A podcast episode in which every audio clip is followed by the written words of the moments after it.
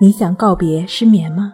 李洪富老师著作《淡定是修炼出来的》，教你一招恢复想睡就睡的能力，快来读读吧。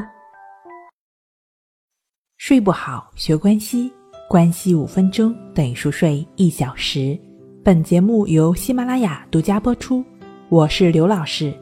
今天要分享的内容是一招搞定失眠。很多人夜间睡不着的原因在于自主神经的失衡，也就是交感神经和副交感神经不再处于平衡状态。也就是说，到了睡觉的时间呢，副交感神经没有发挥作用，反而呢，交感神经仍然兴奋不安，于是无法入睡。即便入睡呢，也只是浅睡眠。如果是这种原因导致的失眠呢？可以在白天的时候多做一些运动，其实最好的运动就是走路。走路可以促进血液循环，帮助人体吸入更多的氧气，并给予肌肉适当的疲劳，从而调节自主神经的平衡。走路是一项最简单易行的运动，无论是老人和小孩，还是身体状况不适合跑步等剧烈运动的人，都可以走路。而且走路对于场地的要求也比较宽松，可以是公园、小区的院子、操场、广场、马路等等。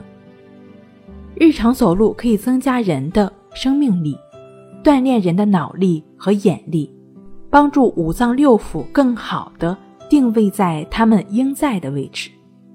睡前两到三小时内出去走走，能让身体感到适当的疲劳。又不至于呢太过于剧烈而唤醒交感神经，对于睡眠非常有好处。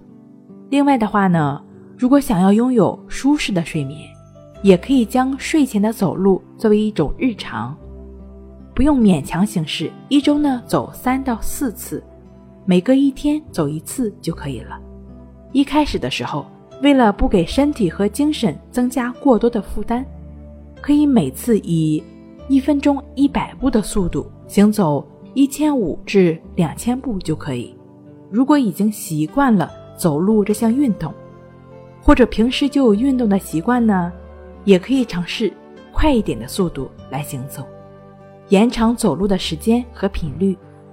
一周呢四次、五次、六次甚至七次。